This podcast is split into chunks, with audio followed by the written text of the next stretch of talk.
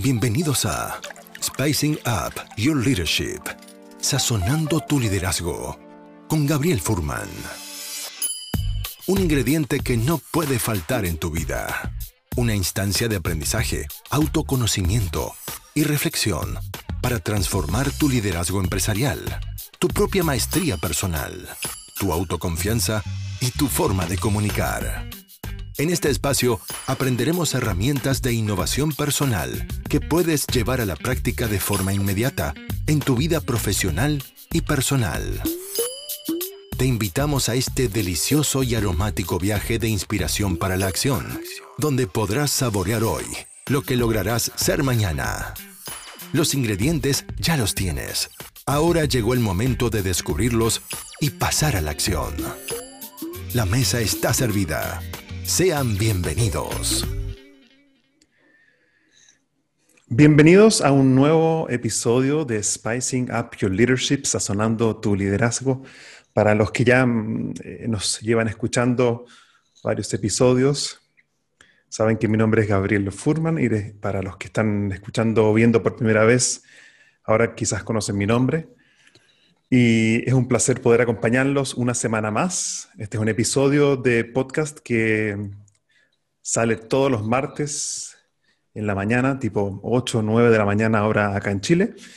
Y es un programa que está, tiene como objetivo y propósito acompañar a líderes y a personas a desarrollar su resiliencia, su inteligencia emocional, su maestría personal, su forma de comunicar para poder ser líderes más efectivos, no solamente en las organizaciones, sino que también en su vida personal y familiar. En el episodio de hoy tengo a un invitado muy especial al cual le tengo mucho cariño. Llevamos una relación de amistad y profesional ya hace algunos años. Y les quiero presentar brevemente a Sergi, a Sergi Bonilla. ¿Cómo se pronuncia tu apellido? Bonilla. Bonilla. Y les quiero contar brevemente cómo, mm, quién es Sergi, así en resumen su parte profesional. Sergi es codirector del grupo internacional Creantum. Nosotros somos sus partners, partners, de hecho, acá en Chile. Sergi es Master Coach especialista en pymes y también es trainer internacional en programación neurolingüística y está reconocido también por la sociedad justamente de Richard Bandler, que es uno de los fundadores de la, de la PNL. Eh, actualmente está concentrado en, entre otras cosas, en el consultor de Chief Happiness Officer y en el tema de felicidad organizacional, que será el tema de lo que yo quiero conversar justamente contigo. Y eh, me gustó mucho lo que me pusiste en WhatsApp cuando eh, dices que te redefines profesionalmente de ingeniero agroalimentario a ingeniero humano. Me encantó, eso está muy bueno. Y Sergi, entonces te quiero dar la bienvenida a Spicing Up Your Leadership. Muchas gracias, Gabriel. Es todo un placer poder acompañarte hoy y poder acompañar a toda tu audiencia en este podcast. Muchas gracias, un placer tenerte acá. Me gusta comenzar estas como conversaciones con mis invitados de lujo con una pregunta a veces quizás como más, eh, más inesperada antes de entrar en materia, en felicidad organizacional. Y la pregunta que me gustaría hacerte es, ¿qué crees tú que necesita más el mundo hoy? Mm, gente que cambie su conciencia, yo creo. Realmente estamos en un nivel de conciencia tan bajo que si no aprendemos a saber qué es lo primero, mm, mira, te voy a compartir una reflexión que estaba haciendo hoy. Eh, el ser humano está buscando países, o está buscando, perdón, planetas, o está buscando nuevas galaxias.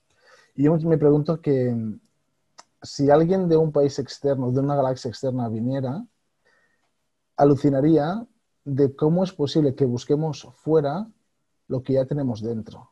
Es decir, y seguramente no querrían ser amigos nuestros porque estamos destruyendo nuestro planeta para visualizar dónde podemos ir cuando ya hayamos destruido el nuestro.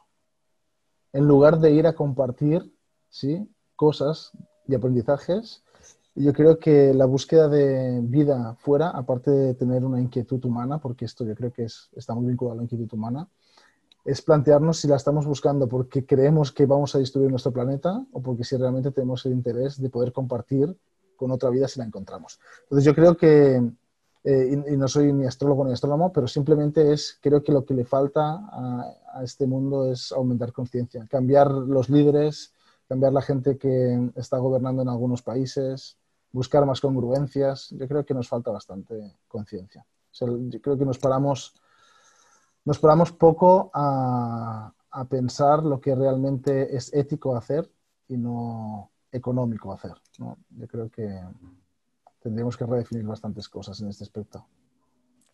Me parece muy potente lo que estás diciendo y lo conecto también con lo que para mí es también uno, uno de los pilares también del coaching, creo que es la, toma de conciencia y la responsabilidad. Y mm, creo que es increíble y, me emociona escuchar ese viaje que tú estás proponiendo en, estas palabras, que es como, no es tanto salir hacia afuera, sino que volver hacia adentro y quizás buscar en realidad cuál es el lado quizás más luminoso del ser humano que pudiese compartir y transformar positivamente el futuro. Me parece muy potente y gracias por eh, compartir eso.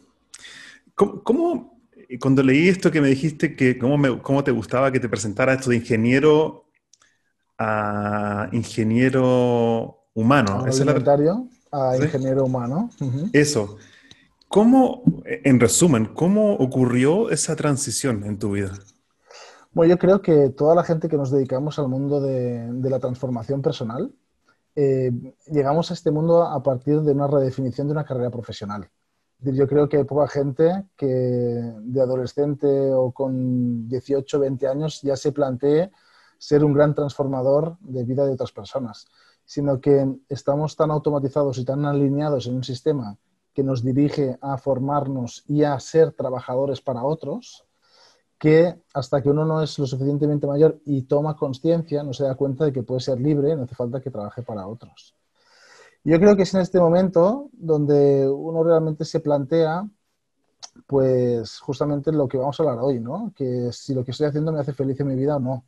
Mm. Y si esto que estoy haciendo eh, está en congruencia con la vida que yo ideé que quería llevar.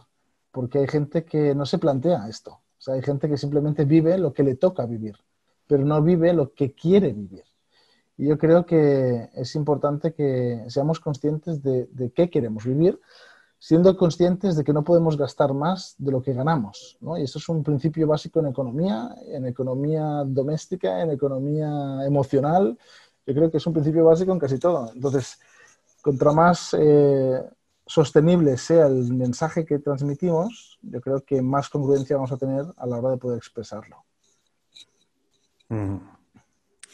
Y em, me parece interesante eso de poder elegir de forma consciente, porque justo ayer hablábamos en, el programa de formación de coaching y liderazgo sobre el tema de la responsabilidad.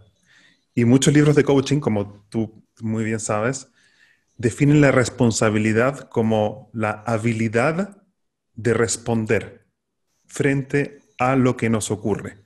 La responsabilidad, la habilidad de responder, versus el otro modelo que es el determinista, el que dice que en realidad soy un esclavo de lo que ocurre afuera o de los estímulos externos.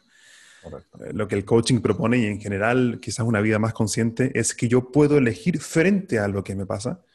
Y yo creo que esa libertad genera mm, mucho placer y permite también que construyamos la vida que queremos. Sí, pero si me permites un comentario, eh, Gabriel, es que mm, la responsabilidad, que es el poder responder, está unido a la capacidad. Es que tú no mm. puedes responder a aquello de lo que no eres capaz. ¿Sí? Entonces yo creo que justamente la capacitación es algo indispensable para poder responder. ¿Sí? Y para poder ser responsable. Por lo tanto, aquellas personas que no aumentan conciencia, no aumentan conocimiento, difícilmente van a poder responder y ser responsables. Mm. Por eso, las personas que tienen cargo de responsabilidad en las empresas son gente que puedan dar respuesta. Porque lo que está claro es que una persona cuando tiene a empleados en su organización pone a cargo aquellos que son responsables, es decir, aquellos que pueden dar respuesta. Y estos que pueden dar respuesta es normalmente gente que está muy vinculada a los compromisos, y eso es un valor. Entonces, si la gente cuando lidera no entiende que tiene que liderar desde los valores, es difícil que la gente asuma responsabilidades. Pero eso también va unido a las necesidades, que es que yo no puedo responder por algo que no necesito. Y cuando hay alguien que, por ejemplo, simplemente necesita dinero, simplemente va a responder por un sueldo, no va a responder para un cargo. Y cuando hay alguien que ya tiene cubierta la necesidad económica y lo que necesita es una responsabilidad o una pertenencia de grupo, va a responder para eso, va a responder para dirigir un grupo.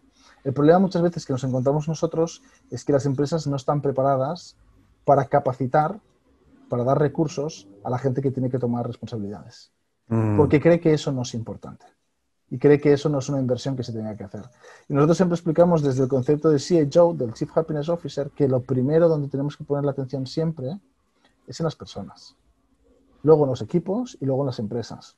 Porque si tú pones primero la atención en las empresas, no va a tener tanto impacto en los equipos y menos en las personas. Pero el compromiso que tú coges de la persona cuando te fijas en ella, ¿sí? hace que eso impacte directamente en un equipo y en una organización. Yo creo que a veces esta transformación y esta capacitación se olvida dentro de algunas organizaciones. ¿Por qué? Porque estas dos premisas cuestan tiempo y dinero.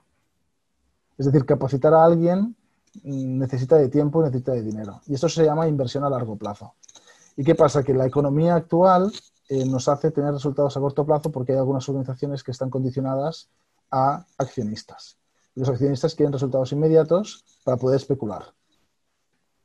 Entonces, ¿el problema cuál es? El problema es cuando, como, la dirección ética de una empresa eh, apuesta por una serie de valores y, la organización económica de esa empresa apuesta para otro tipo de valores. Entonces, ahí tenemos un problema porque hay un diferencial muy importante que se llama prisa. Y la prisa de unos no es la misma que la prisa de, los otros. ¿no? Y la importancia de unos no es la misma. ¿no? Aquí entraríamos en, en, este, en la, diferencia entre importancia y urgencia. Pero yo creo que cuando estamos hablando de organizaciones y si queremos plantearlas a largo plazo, tenemos que hablar de las importancias antes que de las urgencias. Pero bueno, es mi opinión. Sí. Y ahí justamente quería ir un paso atrás antes de, de, entender un poco más y que la gente que nos está viendo y escuchando pueda entender el concepto del CHO, Chief Happiness Officer. Quería ir un paso atrás. ¿Qué es, desde tu perspectiva y lo que tú has estudiado, la felicidad organizacional? Es una muy buena pregunta. Eh, sí, porque, mira, tú esto, esta pregunta la haces en una organización donde la media de edad sean 30 años y vas a tener una respuesta muy diferente que si la haces en una organización donde la media de edad son 50 años. Mm. ¿Sí? Entonces, nosotros siempre decimos que la felicidad es aquello que en este momento necesita tu organización. Y la única forma de saberlo no es presuponerlo, la única forma de saberlo es preguntarlo. ¿Sí? Entonces, la felicidad se encuentra en la pregunta. Entonces, si tú quieres saber qué le hace feliz a tu organización, pregúntaselo. Es muy fácil, te va a responder. ¿Sí? Y entonces, lo único que tienes que hacer es ser congruente con lo que necesita tu organización. Porque yo, como externo, no soy nadie para decir qué hace feliz a tu organización. ¿Sí? Y aquí aplicamos un poco justamente las las primicias del coaching, ¿no? que es eh, no presuponer, sino preguntar. Y a nivel de lo que quería felicidad organizacional, muchas veces la gente confunde una cosa, y es cuáles son las políticas que podemos aplicar con lo que es una estrategia organizacional. Voy, a explicarte, si puedo, rápidamente la diferencia. La gente siempre nos pregunta a nosotros, ¿qué puedo hacer para aumentar la felicidad en mi empresa? Y, y la gente normalmente piensa con temas relacionados con la flexibilidad horaria, eh, con el salario variable, es decir, que en función de resultados pueda cobrar más o menos la persona. Piensa en team buildings, piensa en formaciones. Yo te podría enumerar infinidad de cosas, pero luego la realidad, ¿cuál es? La realidad es que luego te presentas en un team building, por ejemplo, y escuchas comentarios como el dinero que se están gastando en esta actividad se la podrían haber gastado conmigo. Y, lo mismo, y lo mismo pasa en las capacitaciones. ¿sí? Entonces, eh, a veces también encontramos la frase esta de quien tendría que estar aquí no está. Y nos están formando a nosotros y quien tendría que cambiar la forma de pensar no está aquí con nosotros. ¿Sí? Entonces, ¿qué quiero decir con esto? Pues con esto lo que quiero decir es que a veces la gente se cree que es simplemente una cuestión de vamos a hacer una actividad, vamos a hacer una cena para fomentar la cohesión de equipo. Y, la felicidad organizacional no va de una actividad.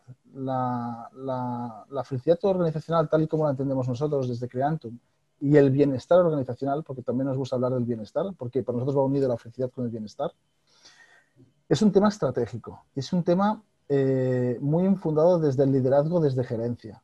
¿sí? Es decir, los gerentes de empresa tienen que entender si quieren aplicar políticas de bienestar por una cuestión productiva o por una cuestión ética. Y me voy a explicar ¿eh? y lo voy a juntar con lo que estábamos comentando ahora. Eh, yo siempre pregunto, cuando estoy entrando a trabajar en una empresa, pregunto si aplicar una política de bienestar es para conseguir mayor productividad o para conseguir que la gente sea feliz. Y para mí es muy importante lo que responde el gerente. Porque yo siempre digo que si el objetivo es la productividad, entonces yo no puedo trabajar con ellos. Mm. ¿Por qué? Por, por, una cuestión ética. Es decir, yo quiero trabajar con personas que éticamente crean que independientemente del resultado o si el resultado es el mismo, prefieren invertir en políticas de bienestar. ¿Sí? Pero es un tema ético, no es un tema productivo. Y la gente normalmente siempre justifica las políticas de felicidad y bienestar con temas productivos. Es si la gente es más feliz, rinde más. Eso es mentira. Voy a ponerte un ejemplo. Imagínate que, tú trabajas en una compañía y te enteras que han contratado a un responsable de la felicidad simplemente para aumentar tu productividad. En ese momento, ¿qué vas a pensar? Bueno, ahí me está preguntando, ¿no? Sí, claro. Buena pregunta, me encantó, Yo pensaría, están usando la felicidad como un medio para que yo produzca más. Vale, o sea, te estás sintiendo utilizado. Sí, así me sentiría yo. Vale, pues eso crea un contralíder o un antilíder. Es decir, mm. puede ser que tú boicotees ¿sí? las políticas de productividad simplemente por el hecho de entender que tu empresa no te considera importante, sino que te considera una herramienta a apretar para que funcione bien toda una estructura. Entonces, es, si éticamente se quiere apostar por las políticas productivas, nosotros no somos la empresa ni somos la conciencia que necesita esa organización, porque lo nuestro va un poco más allá. Lo nuestro va de decir, oye, a igualdad de resultados, ¿tú quieres invertir en las personas? A igualdad de resultados. Significa, cuando, dice, cuando, cuando dices igualdad de resultados, se refiere, aunque no haya un cambio en los resultados, tú igual estás dispuesto a invertir en la felicidad de tus colaboradores, ¿eso? Exacto. Es decir, aunque no tengas mayor productividad, aún así estás dispuesto a invertir en, el bienestar de tu gente. Mm. Porque es un tema ético. Es decir, si una, una persona dirige una compañía, tiene que entender que independientemente de los resultados, hay personas en esa compañía. Y que los resultados los van a dar las personas. Si se centra simplemente en el resultado, ¿sí? esto es como en el coaching, intentar buscar la solución al cliente sin que él la haya descubierto. Entonces, es, si tú quieres ir a buscar el resultado, no somos la gente adecuada porque venimos de una conciencia de transformación a través de la pregunta. Por eso para nosotros es muy importante preguntarle a la organización lo que necesita para sentirse feliz. ¿Sí? Entonces nosotros vamos a intentar cambiar esta conciencia y no vamos a unirlo a productividad.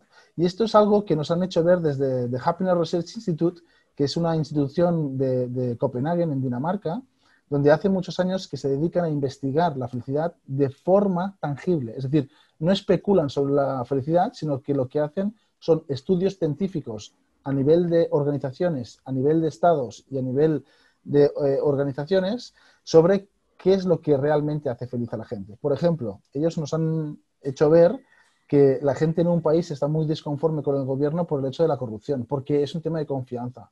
Si yo no puedo confiar en quien me dirige, no, puedo confiar. Entonces lo que hago cuando no confío es que miro solo por mí, no miro en grupo.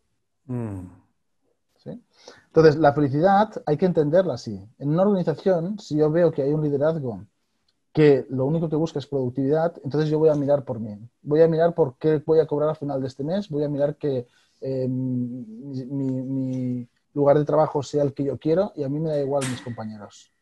Entonces yo creo que es importante, primero de todo, plantearse esto. Es decir, es un tema estratégico fundado o infundado sobre una cuestión ética. Es, ¿a igualdad de resultados quieres invertir en políticas de bienestar? Sí, vale. Entonces es, no es un tema de qué vamos a hacer, sino es un tema de entender que es una estrategia. Y en esta estrategia lo primero que hay que hacer es observar. Y en la observación, uno lo que se da cuenta es que qué hay en esa organización que ellos han dejado de ver. ¿Me explico? ¿Quiénes son, ellos? Ellos es la organización, la empresa. Cuando, cuando nosotros entramos en una empresa, nuestros ojos están vírgenes, ¿no? Es decir, eh, no, están viciados de lo que ellos ven cada día. Entonces nosotros tenemos una mirada diferente a la que tienen ellos simplemente por el hecho de observar por primera vez.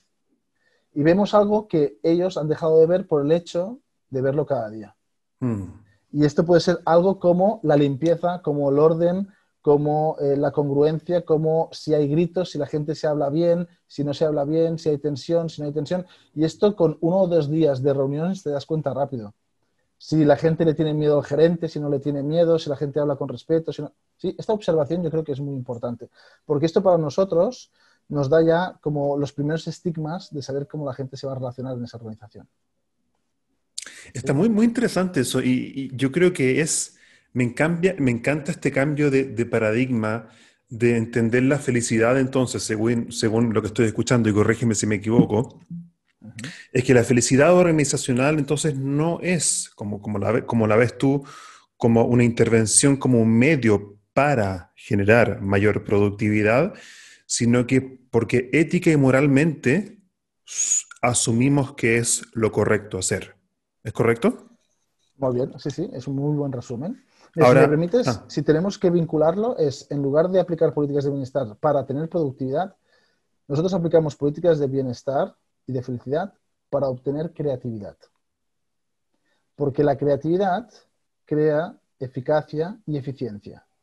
Y la eficacia y la eficiencia se puede traducir en productividad.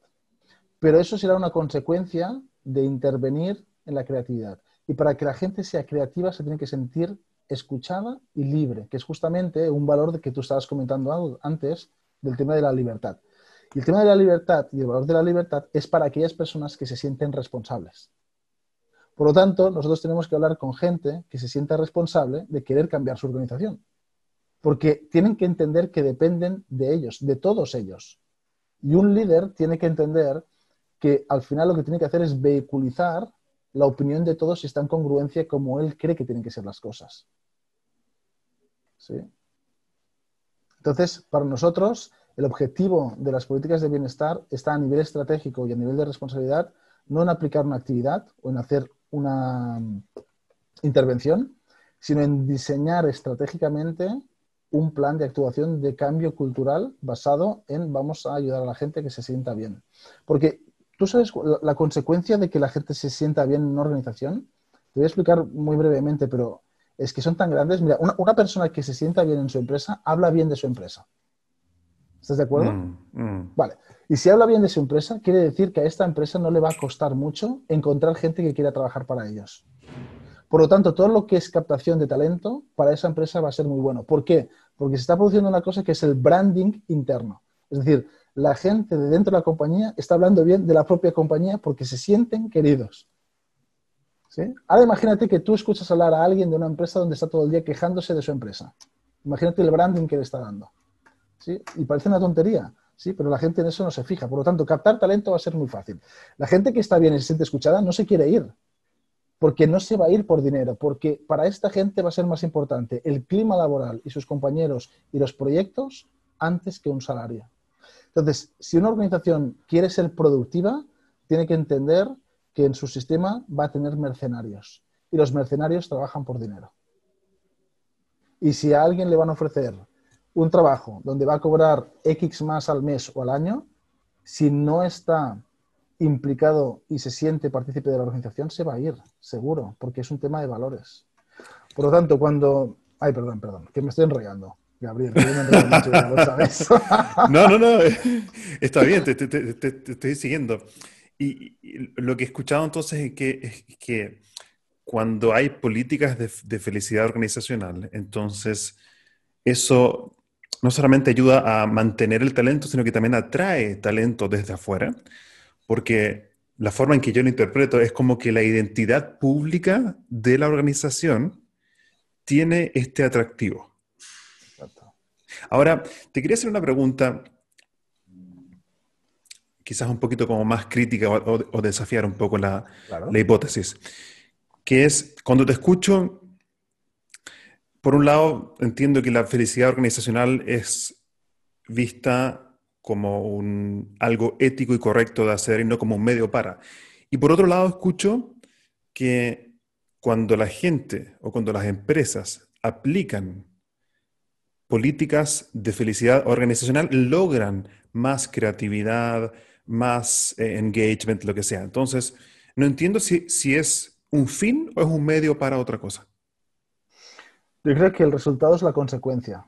Por eso es lo que te decía éticamente. Es decir, si tu finalidad es, es ir a buscar la consecuencia, que es la productividad, para nosotros se está enfocando mal. Porque a igualdad de resultados puede ser que tú inviertas en política de bienestar y que no obtengas a nivel productivo lo que quieres o a nivel de rendimiento económico lo que, lo que quieres. Puede ser que no lo obtengas, pero tienes que estar dispuesto a renunciar a eso por un tema de apostar por esto. Ah, entiendo. O sea, es una especie como de, de, mindset por parte del, de la gerencia o la, que contra... Claro, claro. Ah, entiendo. ahora, Claro.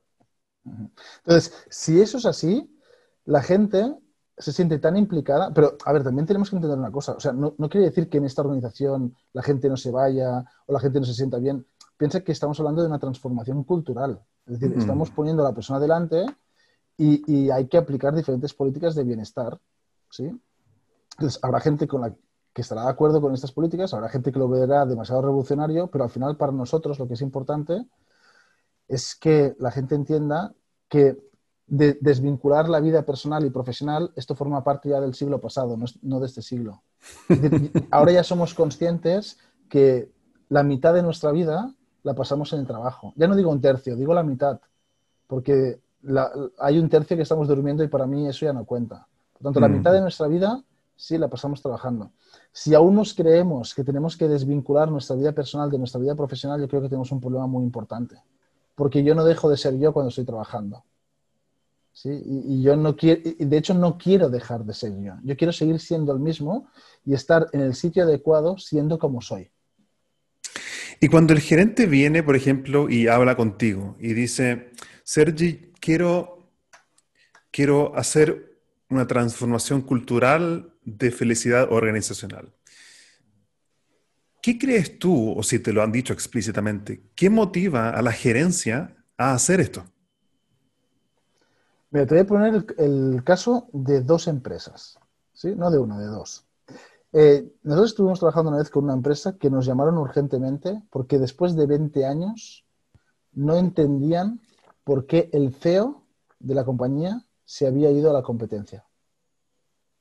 ¿Sí? Y entonces yo fui a una reunión y estuve hablando con el presidente de la compañía y le hice una pregunta muy sencilla.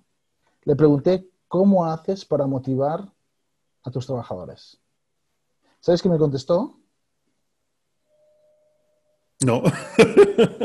Él tampoco. ¿Qué? No sabía qué contestarme. Ah. Sí, no sabía qué contestarme. Y, se miró el de recursos humanos y le dijo, ¿qué hacemos?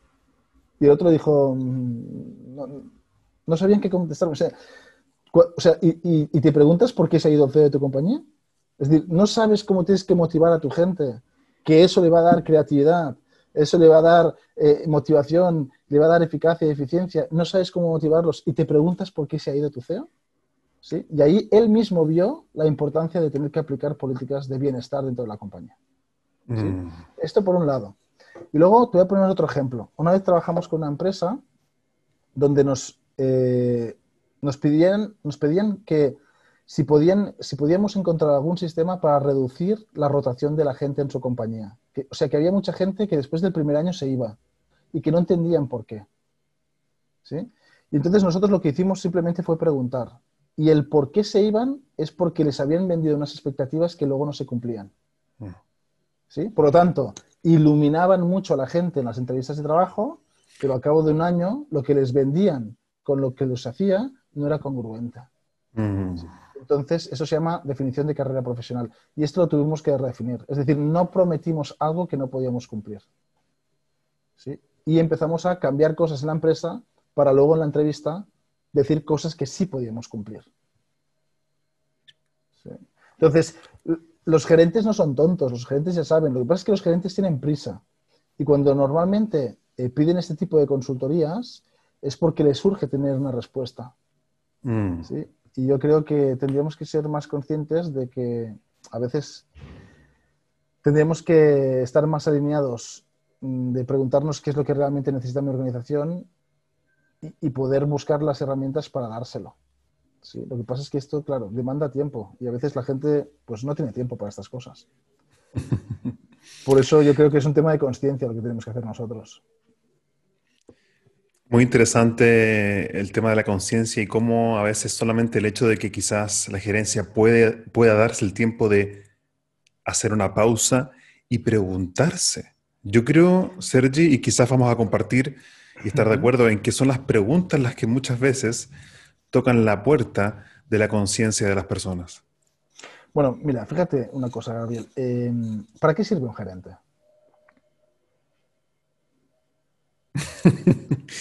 Yo, de lo que yo entiendo es que el gerente, bueno, está ahí para lograr los objetivos de la empresa. Y yo creo que el gerente está directamente relacionado, bueno, con la responsabilidad que él tiene para con los dueños de la empresa, ¿no? ¿Y cuáles son los objetivos de la empresa? ¿Sí? Aquí es donde voy. Es decir, los objetivos, es, ¿tú estás pensando solo en un número? Porque si es solo en el número en el que estás pensando, yo lo que quiero preguntarte es cómo se consigue el número.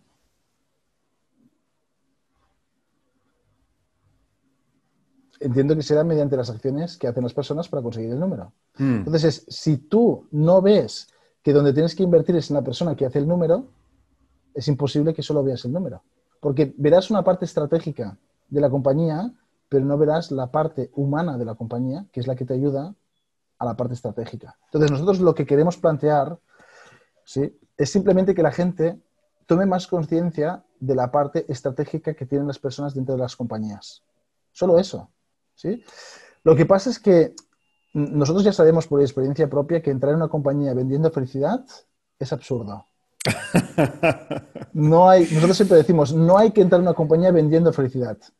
Es decir, la felicidad la tienes que como destapar cuando estás dentro de la compañía. Antes tienes que ir como un consultor o como un formador o como un especialista en la gestión del cambio, pero no como un especialista en felicidad y bienestar organizacional. Hasta que no te cojan confianza, no digas que trabajas en la felicidad de la gente.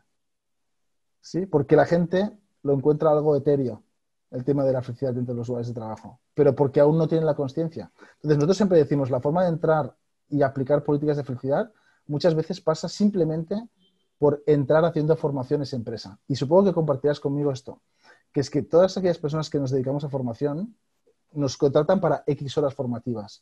Y normalmente la gente siempre dice lo mismo, es, esto está muy bien, pero el problema es que a esto no se le va a dar continuidad. Es decir, todo esto que estamos trabajando, luego la empresa no habrá nadie que le dé continuidad, que se, que se encargue de que todo esto se cumpla. Entonces la gente ha tomado una conciencia muy interesante y es autorresponsable de aplicarla o no. Pero la organización no toma la responsabilidad de que ellos la apliquen por el hecho de haberlos hecho partícipes de esta formación. ¿Sí? Entonces, para nosotros, el CHO es esta persona interna de la compañía que va a hacer que todo esto que se ha comprometido o se han comprometido dentro de una formación, se pueda cumplir. Es el que va a vehiculizar todo esto. Por eso tiene una función estratégica. Mm, mm. ¿Sí? Porque si no, nosotros le decimos a las empresas, estás tirando el dinero, estás haciendo formación, muy bien, pero estás tirando el dinero. Y creo que yo, mm, al escucharte en, mi diálogo interno, también para quizás poder ponerme, ponerme los zapatos de la gente que nos está escuchando o viendo, quizás hay un, un gerente o más de un gerente que quizás nos está escuchando, un empresario, por ejemplo. Y yo quizás voy a intentar, sin saber lo que esa persona que nos está escuchando está pensando, pero yo creo que muchos empresarios, por lo menos acá en Chile, o gerentes, van a decir, mira, yo soy completamente escéptico a este tipo de cosas, Sergi y Gabriel, porque yo estoy contigo. Pero, pero quiero, quiero, quiero ampliar la mente y hacer el ejercicio, porque esto es lo que al final cuando salimos a, salimos a la calle y a servir a empresas, esto es lo que ocurre. Entonces, y el, y el gerente me va a decir, yo no tengo ningún Chief Happiness Officer y funciona la empresa al 100%. Genial. Pero ahora fíjate, ¿no? Yo, te haría dos preguntas. y tengo, tengo gerentes como que yo conozco que, podrían estar haciéndonos esta pregunta en estudiarla como si estuvieran aquí con nosotros. Claro. Y yo la pregunta que le haría es, ¿cómo sabe que no podría incluso funcionar mejor por el mm. hecho de tenerlo? ¿Sí? Esa es la primera pregunta que le haría, porque seguramente le va bien, pero incluso le podría ir mejor. Creo que peor sería difícil. Eh, y la otra pregunta que le haría es si es feliz haciendo lo que hace. Porque al final lo que tenemos que entender es que la felicidad se contagia. Tú eres un gerente, que eres un gerente normativo, es decir, que solo das instrucciones y que te crees como es el, lobo de Wall Street, ¿sí? Em, y, quizás tú te crees que esto es, yo soy el super líder de la compañía. Bueno, es una forma de entender el liderazgo. Pero para mí, ¿sí? Eh, una persona que sea líder, que no se sienta feliz con lo que hace, no es líder porque no hay congruencia. Entonces yo lo primero que le preguntaría es si sabe transmitir felicidad a su organización.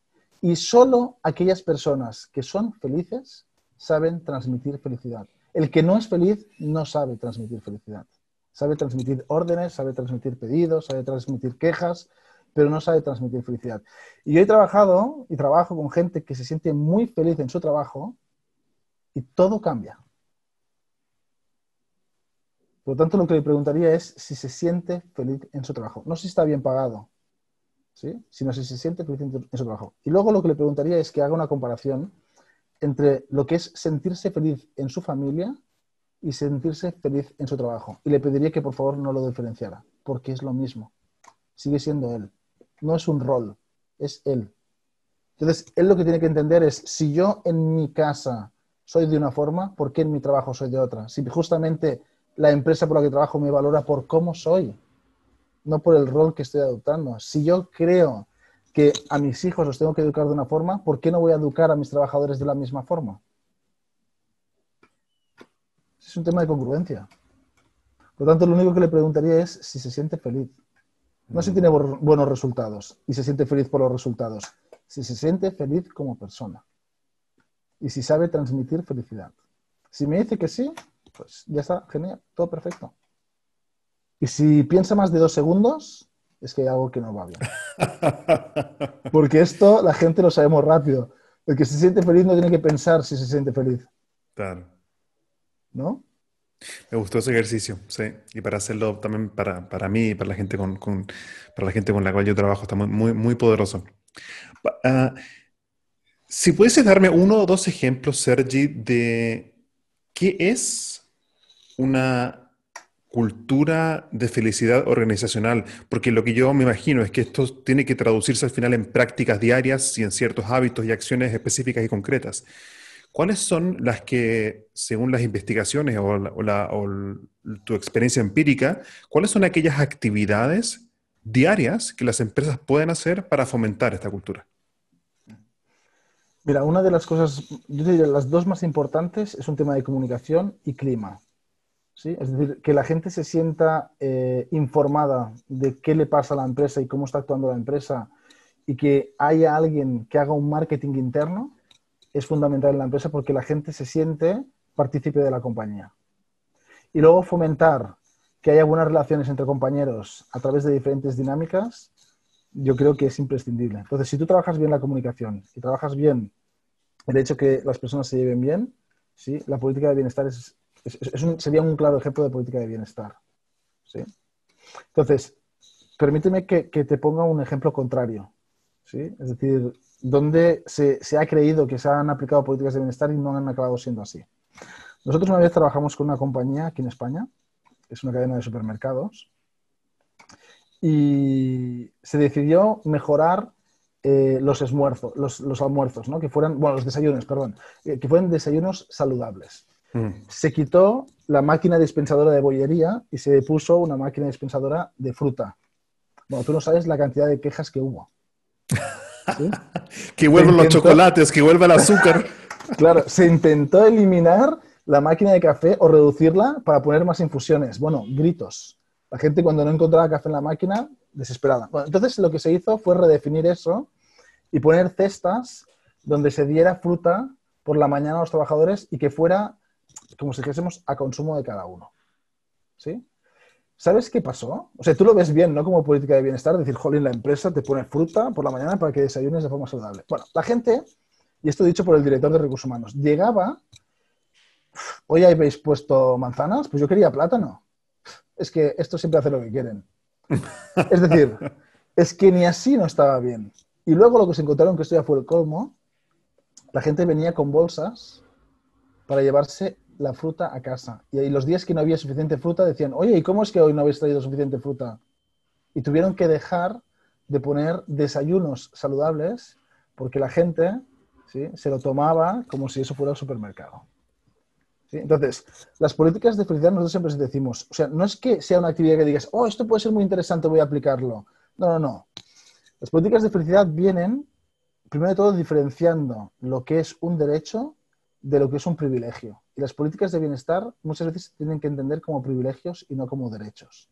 Es decir, introducir eh, fruta o introducir conceptos que sean beneficiosos para las organizaciones es un tema de eh, entenderlo como un beneficio, no como un derecho. Es decir, no es un derecho que tenga el trabajador, es un beneficio que la empresa le da al trabajador. ¿Sí? Y esto es algo que se tiene que repetir de forma constante a través de la comunicación interna hay que entender que muchas de las políticas de bienestar hay que recordarlas porque si no se creen derechos. No son mm. derechos, sino que son beneficios. Y hablaste de, dos formas entonces de cómo esto se traduce a conductas prácticas concretas. Hablaste de la comunicación y hablaste del clima. ¿Cuál sería un ejemplo concreto de una política de comunicación interna que que sea conducente a la felicidad organizacional, por ejemplo? ¿Cómo se hace eso? ¿Cómo se operacionaliza? Informar, por ejemplo, eh, resultados de la compañía, balances, eh, inversiones, eh, contratos con nuevos proveedores o con nuevos clientes, mm. nuevas adquisiciones dentro de la compañía, inversiones, personal nuevo dentro de la empresa, presentarlo, eh, es decir, comunicar todo aquello que está pasando dentro de la organización. Mm. Porque la gente es como si fuera un diario interno. Y eso tiene que normalmente estar vehiculizado por el departamento de marketing. Por lo tanto, es, normalmente es la gente dentro de la compañía es la que se dedica a hacer estas cosas. Entiendo. O sea, es una especie como de comunicación y de transparencia de lo que la empresa está haciendo hacia, hacia adentro para que los colaboradores estén informados de las cosas que están ocurriendo. Mira, te voy a poner un ejemplo, ¿vale? Eh, estamos en mes de septiembre. Sí, sí, sí, sí, totalmente. Mes de septiembre, un ejemplo más. Eh, durante este mes de septiembre, todas estas personas en la compañía cumplen años. Si te los encuentras por el pasillo, los puedes felicitar. ¿No? Y es como el día de tu cumpleaños, llegas a la oficina pensando, a ver, a ver quién me ha visto que hoy es mi cumpleaños. Si solo que haya una persona que le diga, oye, felicidades, que te he visto en el mail de la compañía que hoy es tu, cumpleaños, sí, el efecto ya está conseguido. Mm-hmm. Ok, ok. Y me hablaste también de clima. ¿Qué ejemplo concreto, específico, breve, contribuye al clima que fomentaría la felicidad organizacional? Bueno, esto estaría muy relacionado con conseguir que los trabajadores dejen de ser trabajadores y se vean como amigos. Mm. Pero para poder conseguir eso tienes que unir valores y tienes que unir actividades. Nosotros muchas veces intentamos que la empresa haga actividades familiares con los trabajadores y que se conozcan entre familias. Porque cuando tú conoces a la familia del otro, tienes muchas más cosas para hablar con esa persona. ¿sí? Y compartes muchas más cosas. Entonces, al final es crear vínculos con las personas. Y esto para nosotros es un tema de cultura organizacional. ¿sí? Entonces hay que hacer que... Esto es como en marketing, ¿no? Que podríamos decir que pasamos de desconocidos a conocidos, de conocidos a clientes y de clientes a amigos. Mm. Y el objetivo siempre es tener un amigo porque un amigo no, a un amigo no le vende, sino que un amigo te compra. Pues esto vendría a ser un, poco lo mismo, pero a nivel de personas, ¿no? Es decir, de desconocidos a conocidos, de conocidos a amigos y de amigos a familiares. Entonces nosotros tenemos que conseguir que en nuestra organización tengamos una familia, pero eso solo se consigue escuchando a la gente. Porque al final, supongo que habéis escuchado muchas veces la frase esta de a los amigos, o sea, la familia te viene y a los amigos los escoges. Pues es cómo podemos hacer como organización para que tú te creas que en esta organización hay tus mejores amigos. ¿Sí? Me, al, escucharte me recuerda mm, hace dos décadas ya la Gallup Organization, Gallup que conocían todo el mundo, hicieron o detectaron cuáles son 12 factores que contribuyen al engagement de las personas, al en compromiso, o sí, compromiso de las personas. Y justamente uno de esos 12 ítems era I have a best friend in my work. Tengo un, tengo un buen amigo en mi trabajo. Eso contribuía al engagement de las personas. Entonces, es increíble cómo a veces la, tener relaciones interpersonales de calidad en las organizaciones está directamente relacionado también con el engagement y también creo con, con la felicidad. Para ir cerrando este programa, Sergio, hay tanto que conversar, creo que da para mucho más que un episodio. Eh, así que eventualmente nos podríamos volver a reunir. Eh, antes de ir cerrando, me gustaría hacerte una pregunta también de esas out of the box, un poquito fuera de la caja, quizás como la primera. Y si nos pudieses compartir algún aprendizaje que has recibido en tu vida personal o profesional que te ha marcado, ¿cuál ha sido?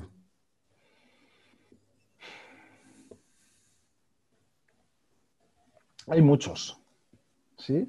Pero para mí ha sido muy importante, o sea, entender que la impronta de tu primer líder o de tu primer jefe no tiene por qué ser el modelo de liderazgo que siempre ejerzas. ¿Sí? Para mí eso ha sido muy revelador. Es decir, yo, he tenido varios jefes, ¿no? Y de cada uno he aprendido cosas, pero he, sabido a cuál me quería parecer. Mm. Y, y, yo cuando intento también actuar con este rol de líder, intento también parecerme a aquellas personas con las que yo me he sentido mejor. Y al final, esas personas para mí han tenido la cualidad de saber escucharme. Y de dejar que fuera creativo para poder ser más eficaz, más eficaz y eficiente y así poder aumentar mi productividad. E, e, eso, es en otros. Y, ah, y en ti entonces, tú como, como modelando eso, dices tú.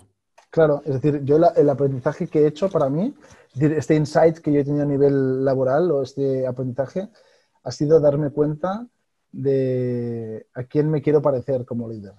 Y, a quién, y a quién valoro y a quién no valoro y qué es lo que me gusta de quién valoro y aquí, es decir, a quién sigo o a quién seguiría y a quién no seguiría. Y ahora sé por qué seguiría. Y ahora, y ahora entiendo, el, entiendo el por qué a quién seguiría. Y a quién seguiría es aquella persona que me ayude a descubrirme. A este lo sigo. Porque me está dando un poder que no me puede dar una empresa, solo me lo puede dar una persona. Mm. ¿Sí? Que es preguntarme, ¿sí? ¿Cómo haría yo las cosas y cómo me las plantearía? Y, que me ayude a, vencer mis miedos y, que realmente confíe en mí. Y que, por ejemplo, y esto es algo que me pasó, que, que la cagues, pero muy, muy, muy cagada, y que en lugar de recriminártelo, lo primero que te pregunte es qué has aprendido para no volver a hacerlo. Oh, power. Power. ¿Sí? Entonces yo dije, pero si es que acabamos de perder 100.000 euros. Y me dijo, ¿qué has aprendido para que no te vuelva a pasar? Mm. ¿Sí? Y al final, eso me dio tanta fuerza que renegocié la pérdida que tuvimos y se quedó solo en 10.000 euros. ¿Sí? Pero es que yo cogí un compromiso enorme con esa compañía porque es que no me daba la gana de que toda la empresa perdiera por algo que yo había hecho mal. Y también te digo, nunca más me volvió a pasar. De hecho, es de lo primero que yo enseñé a la gente para que no le pasara. Entonces, si es que te he escuchado bien, un aprendizaje que te ha marcado de muchos para ti como profesional y persona es el hecho de poder elegir de quién aprendo y no necesariamente el primer jefe o líder que tenga, para mí como colaborador, es a aquel a quien debo seguir. ¿Es correcto?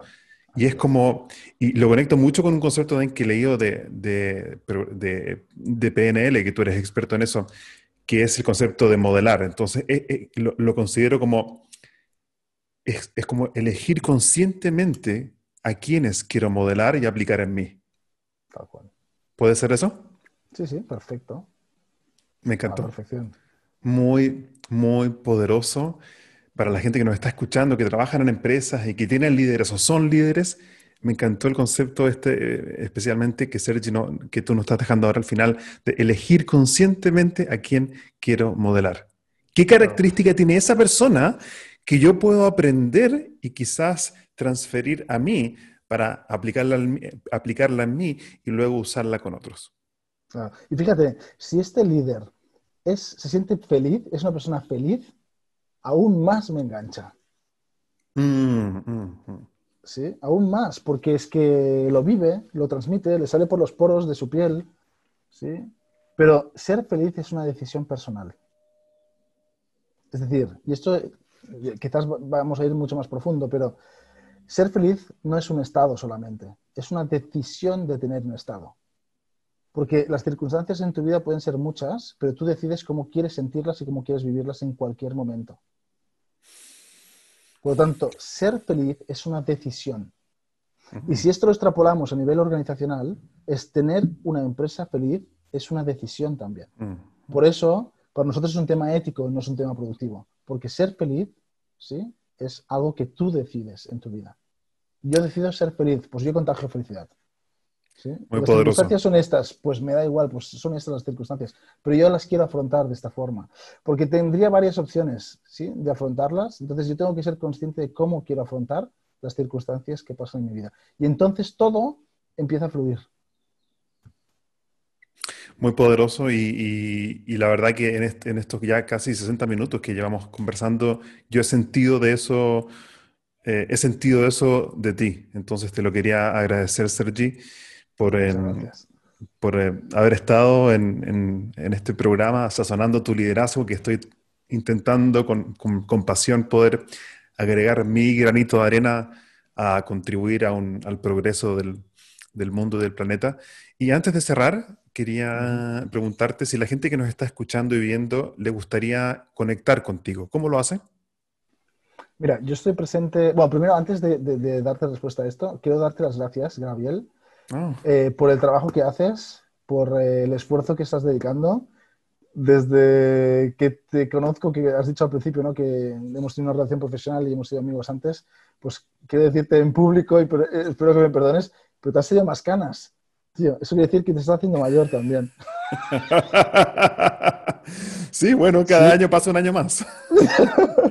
Pero eso es muy bueno, sí, es muy buena señal. Es decir, yo creo que, que, es muy bueno que aunque pasen los años, no te venzan las ganas de seguir haciendo cosas. Mm. ¿sí? Yo creo que eso justamente eh, está muy acorde con lo que estás haciendo tú con tu programa, que es desarrollar este liderazgo en otras personas y sobre todo en ti. ¿no? Y quería felicitar, no, quería eh, entrar en, hablar de cómo encontrarme sin, decirte esto, porque creo que es muy importante ¿sí? que, lo escuches también por, parte de otras personas. ¿sí? O sea que yo creo que el, trabajo que haces es, es muy valioso, muy valioso.